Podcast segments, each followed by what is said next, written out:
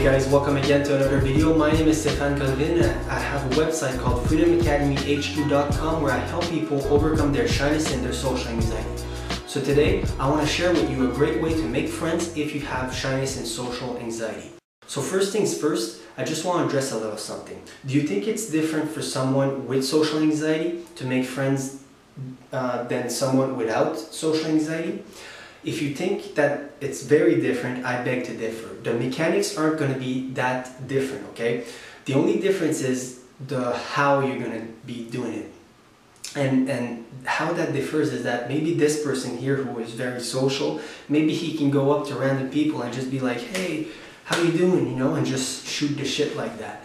But for someone with shyness and social anxiety, you might have to put yourself into situations where there's um, other people also and it's not that different in that sense you know? It's just going to be like this person is going to be more prone to to just do it by himself but this person with social anxiety can put themselves in situations that are engineered to have people come together and the best way that I found to do that, which is something that I used to do, is to join meetup.com groups. Okay, so meetup.com is a website where they post activities, and there's a bunch every night, every single night of the year. And you basically go there to activities that you find interesting. You meet people there, and they all have the same interest as you, so it makes it very easy for you to um, commingle and uh, make friends in that way. So that's a really, really great way to make friends. And it's a way that I've made a lot of friends. And it's uh, brought a lot of um, cool connections into my life. So, you know, just understand that if you want to make friends, you know, it's not going to be very different if you have shyness and social anxiety. You're still going to have to go where people have similar interests as you, and you're going to have to, you know, go there and, and, and, and talk to other people. So this will elicit maybe a lot of anxiety for you and a lot of um, awkward, you know, maybe awkward little conversations, which is a good thing, by the way. Because if you feel awkward and you've deliberately put yourself in that situation, it means that your problem is going away because you're actually facing that fear. And that's a very good thing. So once you're there, you know, there's going to be uh, um, some other people and something you can do at first is basically just show up to a couple of these groups and you don't have to force yourself to talk to anybody. Naturally, with time, some conversations are going to start on their own, you know, and you, you don't have to force yourself or anything like that. There's going to be people there that are going to like um, explain how everything is going and yes, it's going to be nerve wracking, but if you really want to make friends, this is a really amazing way to do it. And I've always said, you know, it's going to be hard before it's easy. So if you've never went out with um, to, to try and make friends and you're always inside playing video games or something, of course it's going to be nerve wracking at first when you start to do this, but it's going to get easy. I can promise you. Do it a couple times and it's going to get easier, you know.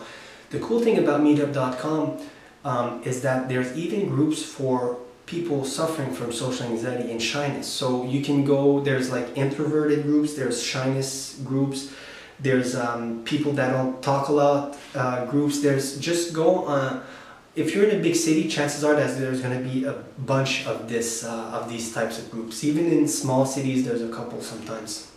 So, and then really easy and important um, tip that I want to give you is something called the follow-up, right? So the follow-up is where you try and ask someone for their contact information or their Facebook or their phone uh, number so that you can either text or talk to them online to um, maybe, you know, go to another meetup and have a relationship start that way.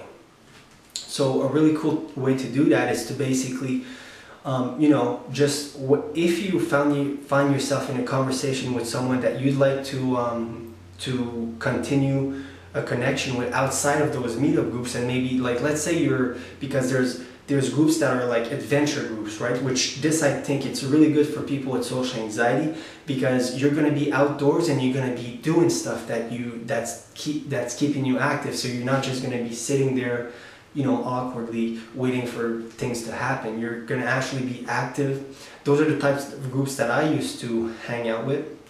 So a great way to do the follow-up is to basically start asking people that you're in conversation with for their contact information, either their Facebook or their phone numbers to text after you you're done um, speaking to them. This is going to give you a lot of opportunities to contact them outside of the meetup um, and maybe set some other types of activities that you guys could go to or just deepen the relationship while talking um, online. So this is a great way to uh, do a follow-up and to make friends and I just wanted to share that with you guys. If you like this video, you can leave it a like or you can subscribe also. And if you want to learn the two things that I've done to overcome my social anxiety and my shyness, you can click on the first link in the in the description box below and it's gonna I'm gonna send you a free training that explains exactly that.